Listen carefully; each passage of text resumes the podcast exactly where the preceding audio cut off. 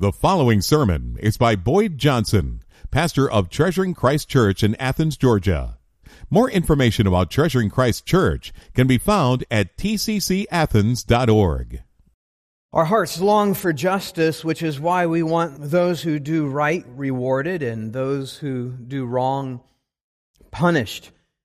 And yet we've all witnessed that life is full of injustice. This is one of the reasons life on this earth is painful. Sometimes justice isn't done. Sometimes those in the right don't win. Sometimes those in the wrong seem to get away with it. But we worship a God of justice. Nothing escapes his view. And therefore, every right will one day be rewarded, and every wrong will one day be punished. The scales of justice will ultimately not go unbalanced. Longing for justice is a good desire. But this good desire in a sinful heart can warp into a longing for revenge. Especially when we've been personally affected by injustice, our sinful hearts can corrupt the godly desire for justice and turn it into a craving to retaliate and take vengeance into our hands. The scripture warns us about this. In fact, it even warns us of even rejoicing in the downfall of our enemies. Proverbs 24, verse 17. Do not rejoice when your enemy falls, and let not your heart be glad when he stumbles. Yet at the same time, in the heart of the godly, there must be a desire for the vindication of Christ's righteousness, and a longing to see that happen, and a rejoicing when it does happen. We should want the ungodly to come to justice, not merely out of impulses of revenge, but out of impulses for God's righteousness to be upheld and His glory magnified. And one day this will happen. The whole earth will come under God's justice.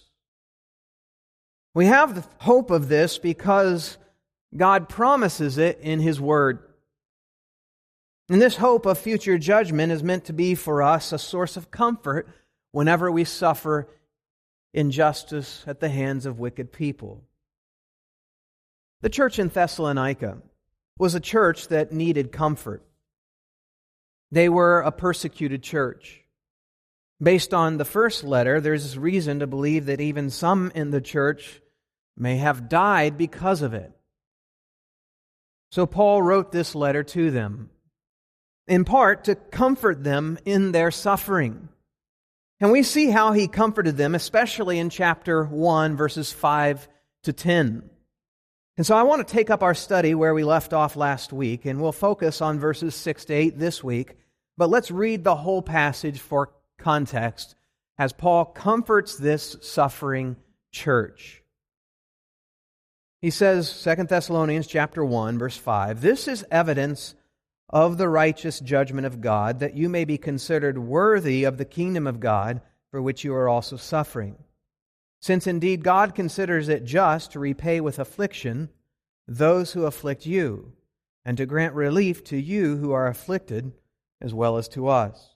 When the Lord Jesus was revealed from heaven with his mighty angels in flaming fire, inflicting vengeance on those who do not know God and on those who do not obey the gospel of our Lord Jesus.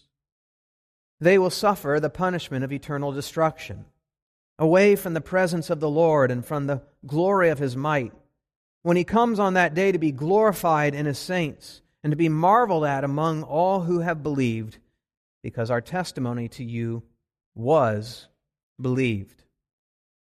In this passage, Paul gives comfort to the believers in Thessalonica by focusing their attention on what God will do in the future. He gives them hope that their affliction would one day come to an end and that justice would be done. And the hope he gave to that church is hope that we can cling to as well when we suffer for our faith. And so, as we study this passage, I want us to see three promises of justice to comfort us when we suffer injustice. Three promises of justice to comfort us when we suffer injustice. And the first promise is that God will do right. God will do right. You can be sure that He will render to everyone what they deserve.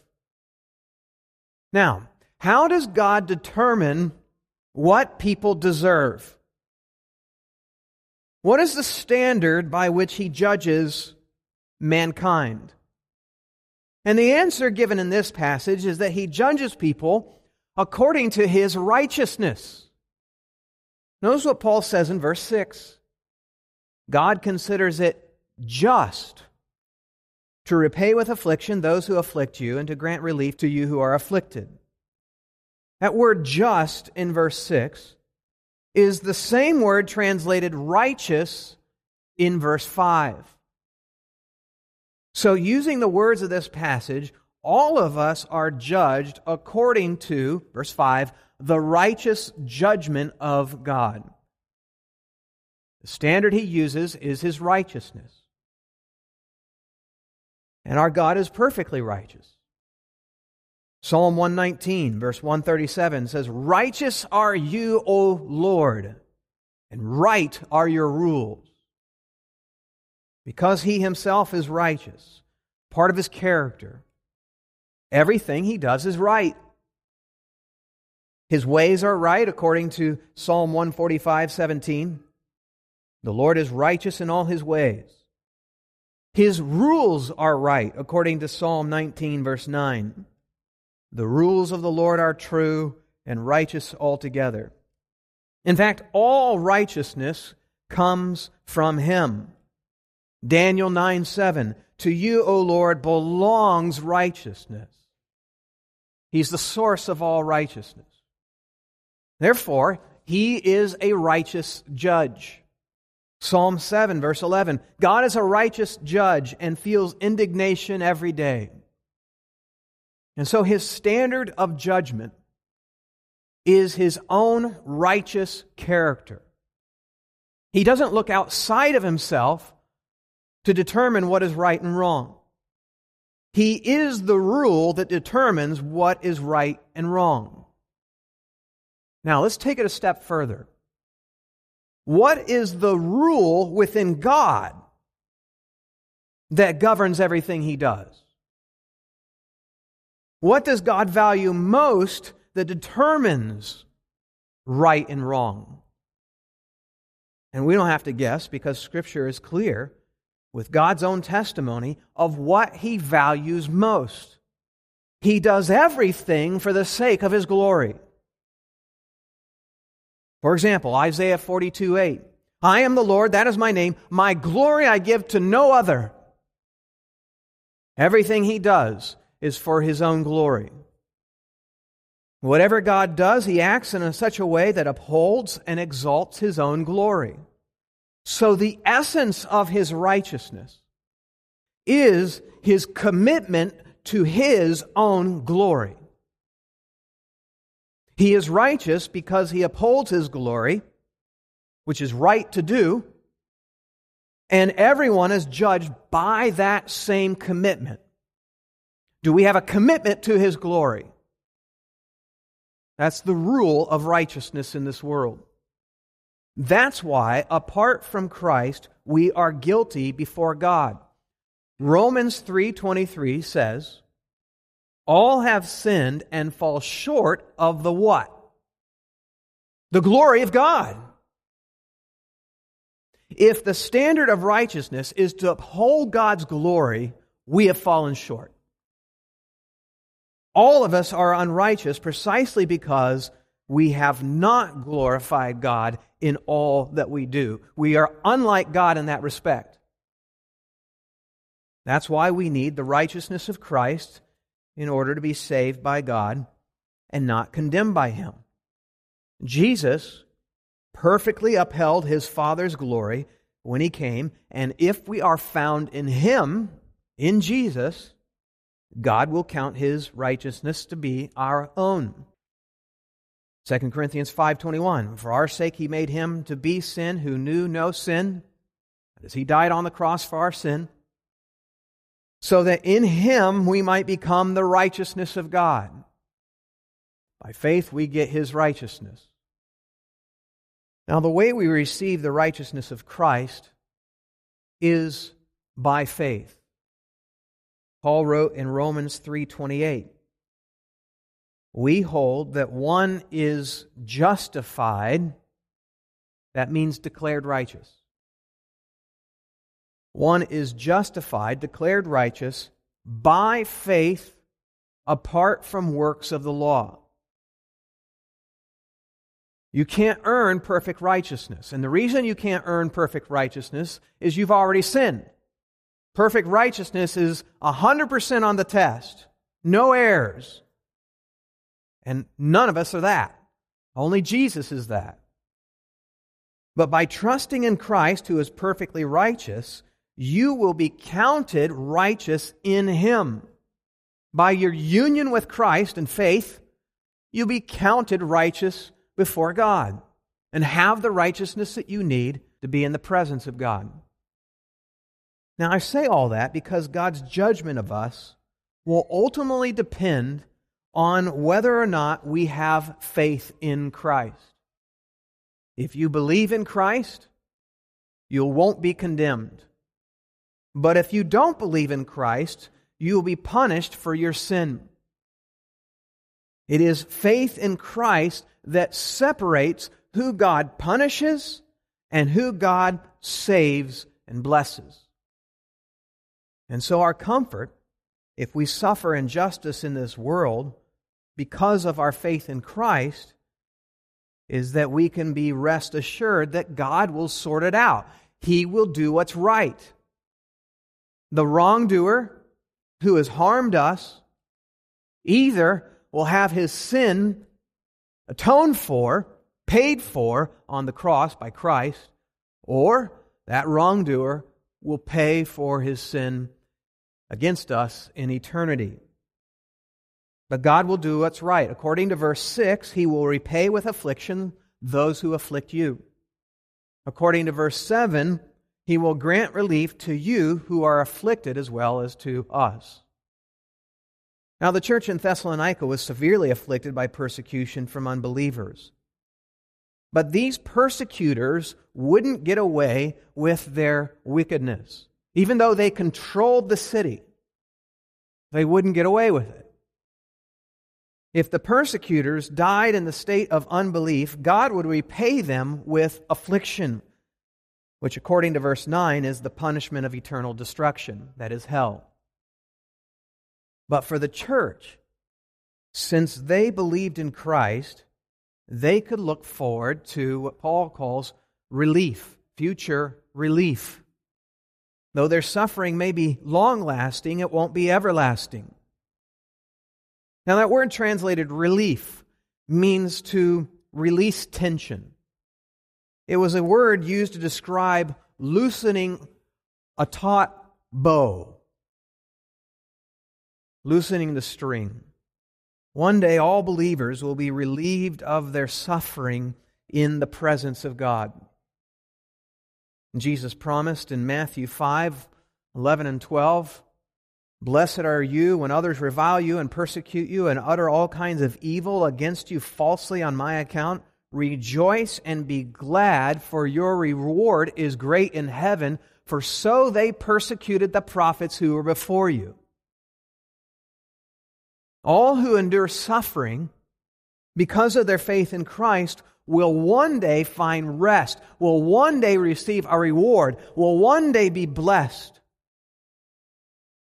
So, the first promise to comfort us when we face injustice is to take heart because God will do right.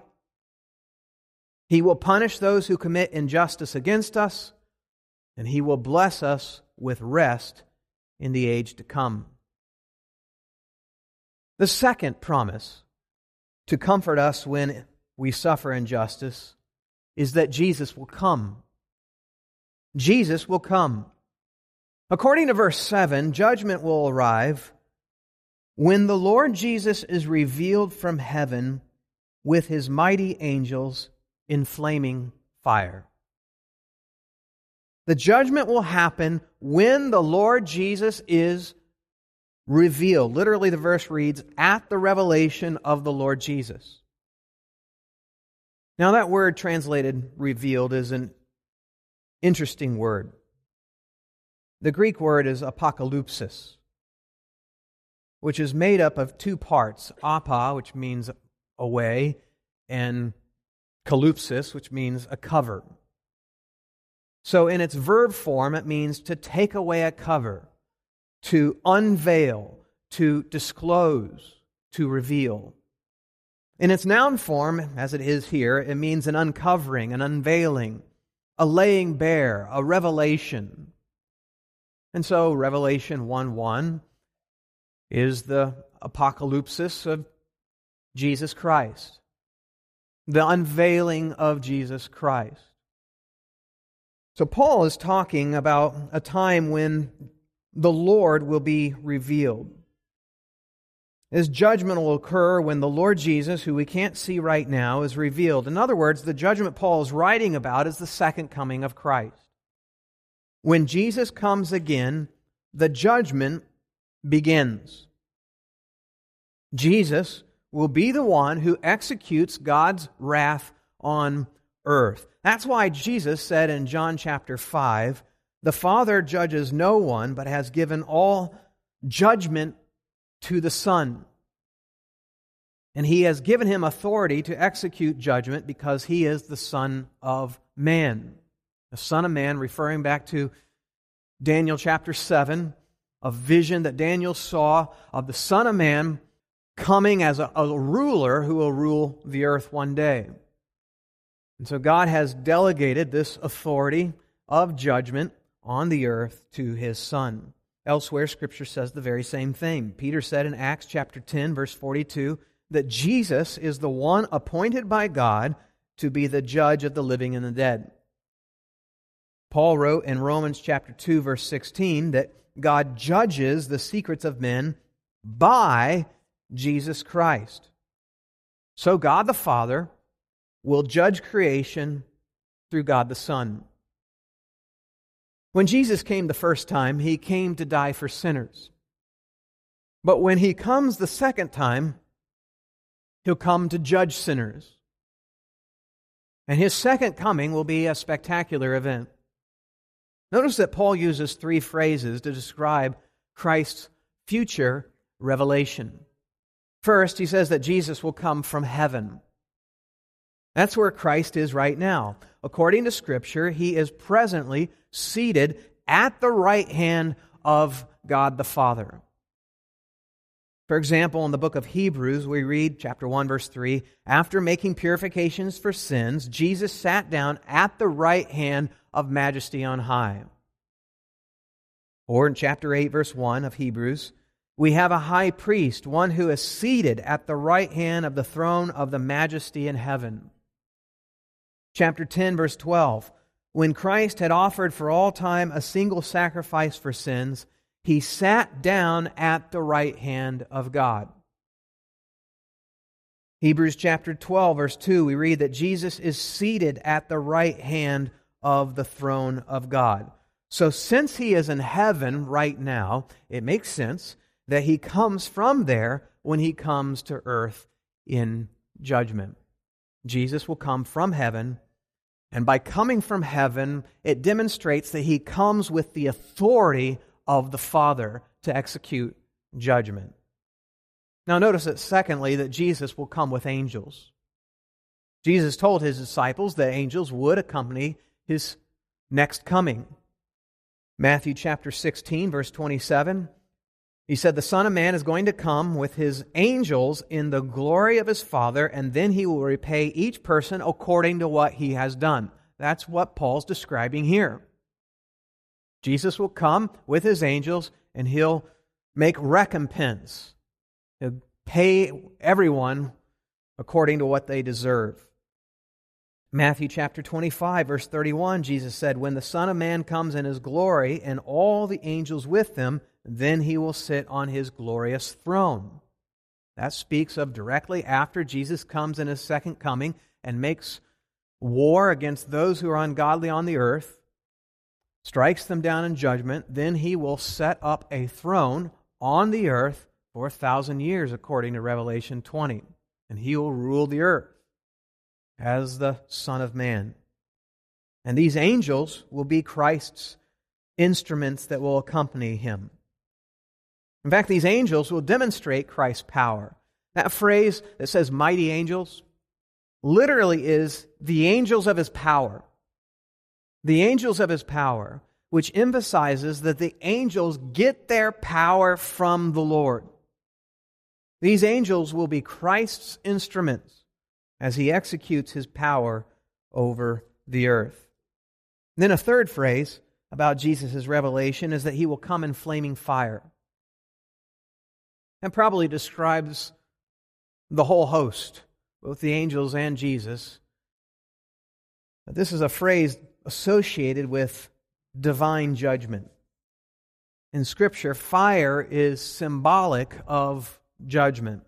Jesus said in John 15, 6. If anyone does not abide in me, he is thrown away like a branch and withers, and the branches are gathered and thrown into the fire and burned. We read elsewhere, it's the angels who will help do that. Gather the people and throw them into hell. In Hebrews chapter 12, verse 29, those who reject Christ are warned that our God is a consuming fire. Again, a picture of judgment. In Revelation 19:12, Jesus is pictured in his second coming with eyes like a flame of fire. Comes in wrath. Now, when angels are used by God in judgment, their work is described often in similar terms. For example, Psalm 104 4. The Lord makes his messengers winds and ministers a flaming fire. God has used throughout the course of mankind angels to execute judgment upon the earth.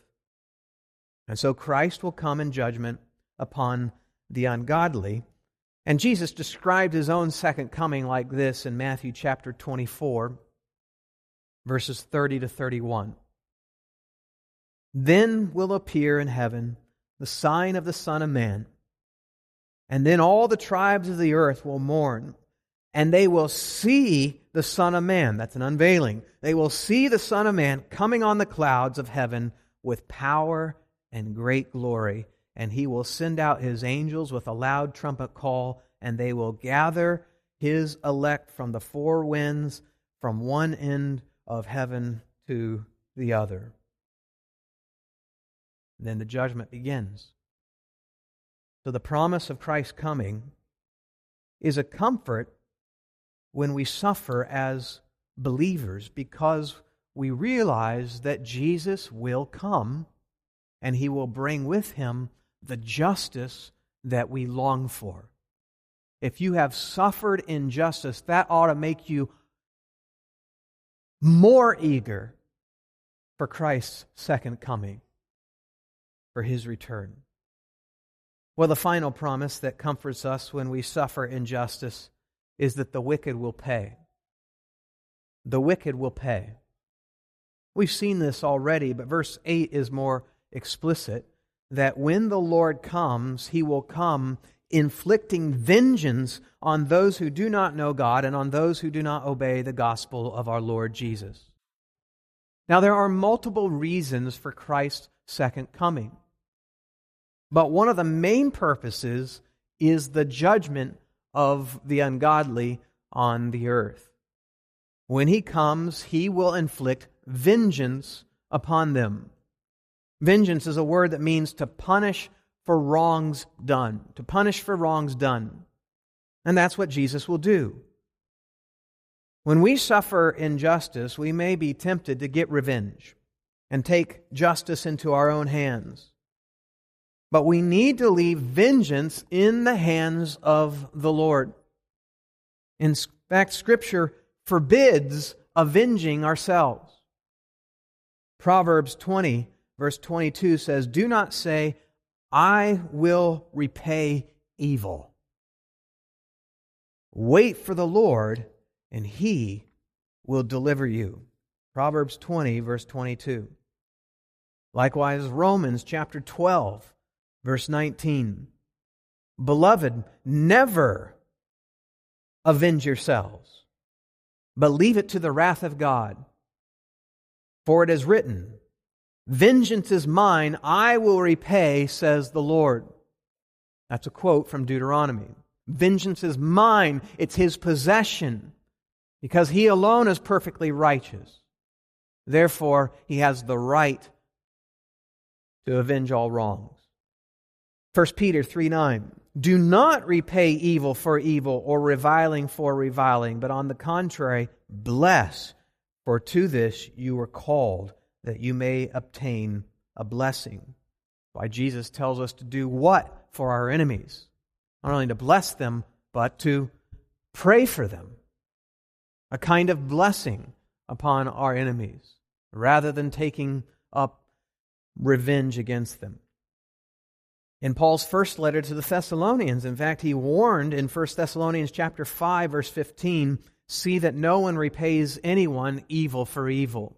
Perhaps they were tempted to lash out against their persecutors. But he says, see that no one repays e- anyone evil for evil, but always seek to do good to one another and to everyone. Not just the people in the church that you are to do good to one, do good to one another, he says, and to everyone. That is, those who are outside the church, including your persecutors. So we must not take vengeance into our own hands. The Lord will avenge his people when he comes. And we should notice that this vengeance is personal. It's personal to Christ. Not only will he come to punish those who afflict his people, but he will come to punish those who have rejected him. This vengeance is personal. His vengeance, Paul says, will be on those who do not know God and on those who do not obey the gospel of our Lord Jesus. Now, at first glance, that may sound like there are two groups of people that Jesus will punish those who don't know God and those who have not obeyed the gospel. But I think it's meant to be read as one group described in two ways. Unbelievers are those who don't know God, and unbelievers are those who don't obey the gospel. That's true of all unbelievers. They don't know God, not savingly, and they don't obey the gospel. So these are one and the same. They lack a personal relationship with God, and they have refused to trust in Christ. And because of this, they are guilty before God doubly guilty, if you will. They persecute God's people because they hate God, who is holy and righteous, and they persecute God's people because they hate the gospel, which condemns their sin.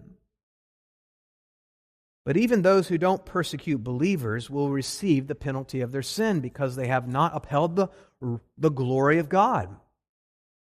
They've fallen short of his righteousness. And the wages of sin is death.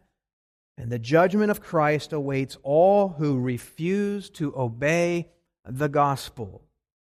Notice that the gospel must be believed, but the gospel also must be obeyed. That's because the gospel is both a promise of salvation and it's also a demand to obey its call. The gospel beckons you to come to Christ.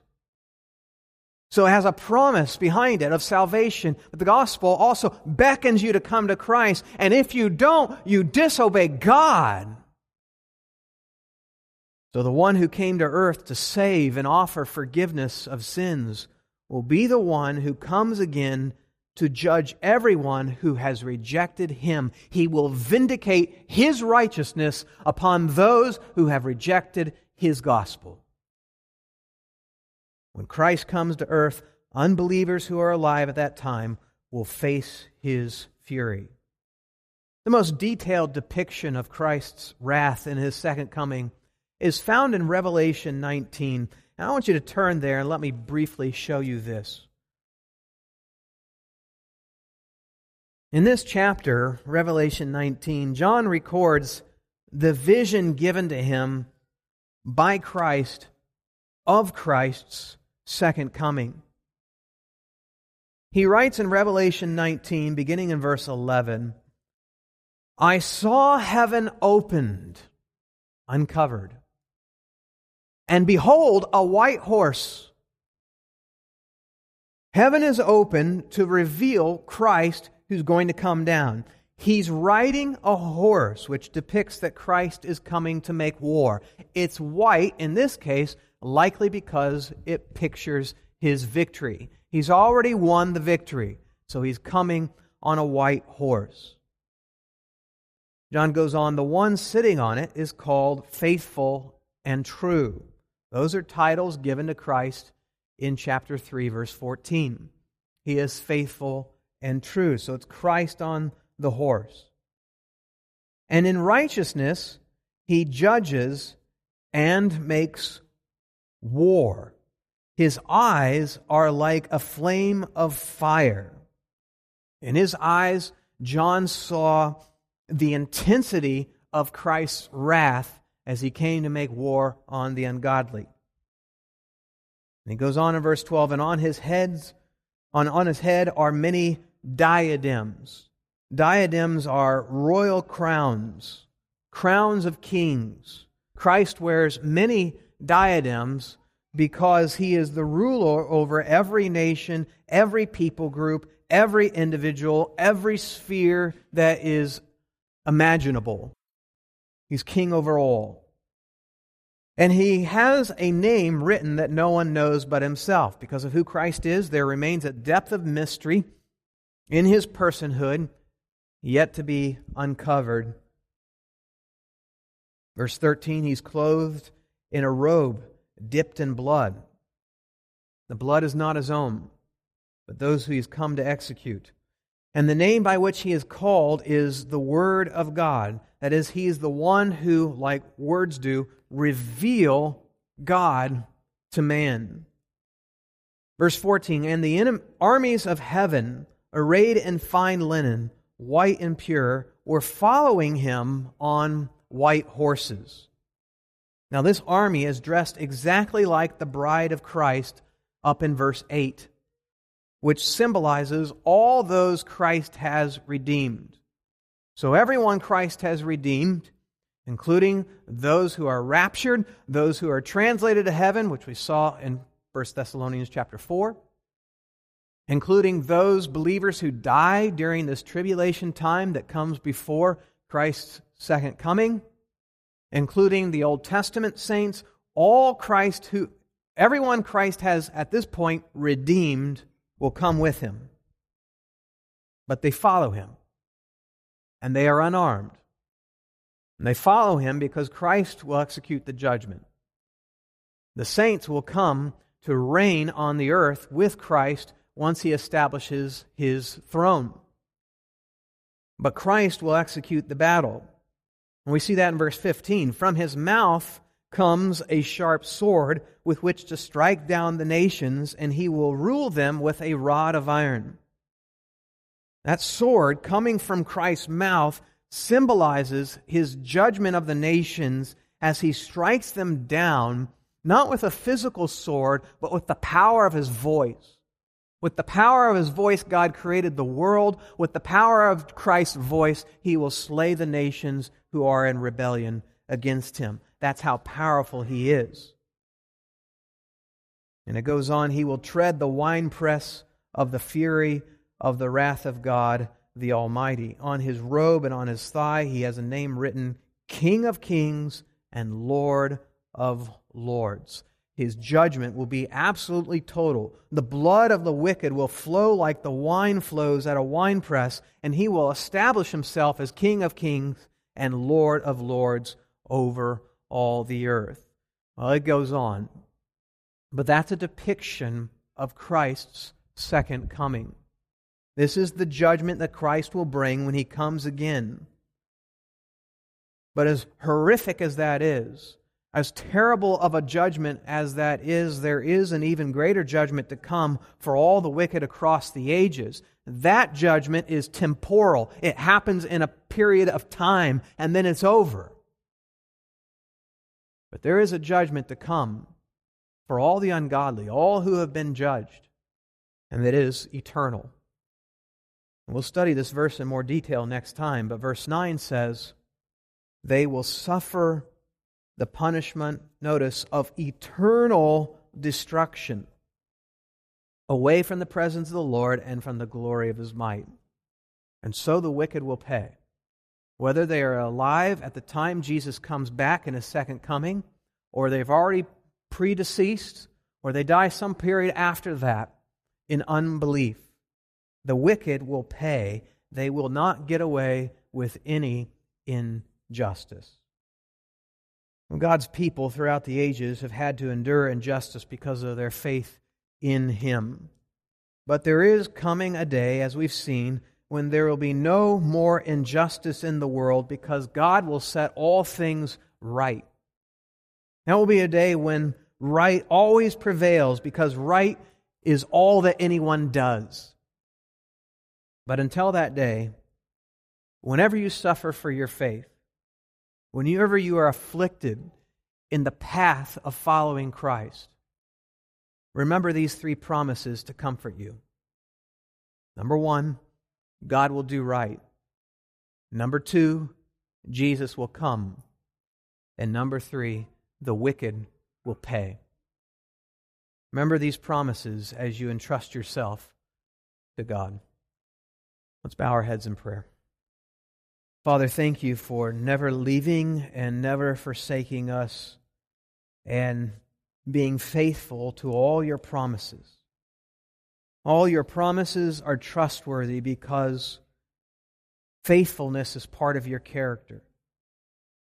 You have never reneged on any promise. You have never forgotten any promise. You've never walked back any promise. And so we can rely upon all your promises. We can rest our lives upon your promises, especially the promise of the gospel that Jesus came to die for our sins and that all who turn from their sins and embrace Christ as Lord and Savior will be saved and their sins will be forgiven. That's the most wonderful promise that you have made to us here on earth. And yet there is another promise to come that all who trust in Christ will one day live with you and see you face to face. We look forward to that time. And until that time, we ask that your will will be done on earth as it is in heaven. That you are a God of righteousness in heaven, and we pray that righteousness will be done here on earth. We pray that you would raise up leaders and raise up political leaders and nations across the world to establish righteousness in the earth. And yet, Father, we also know from your word that we should expect persecution, that we should expect that the unrighteous will afflict us for our faith in Christ. And yet we will trust in you as the God of righteousness, that you will do right and render to everyone according to what they deserve. And we trust you that Jesus will one day come, and when he comes, he will establish justice on this earth and render judgment according to what is true. And we trust that the wicked will one day pay, and justice will one day be done. Father, may we entrust ourselves to you in all that we do. May we glorify you in all that we do and especially when we suffer, may we look to you as the one who will give us rest. In Jesus' name we pray. Amen. Thank you for listening to this message from Treasuring Christ Church in Athens, Georgia. Feel free to make copies of this message to give to others, but please do not alter the content in any way without permission. Treasuring Christ Church exists to spread a passion for the fame of Christ's name in Athens and around the world. We invite you to visit Treasuring Christ Church online at tccathens.org. There you'll find other resources available to you and information about our upcoming gatherings.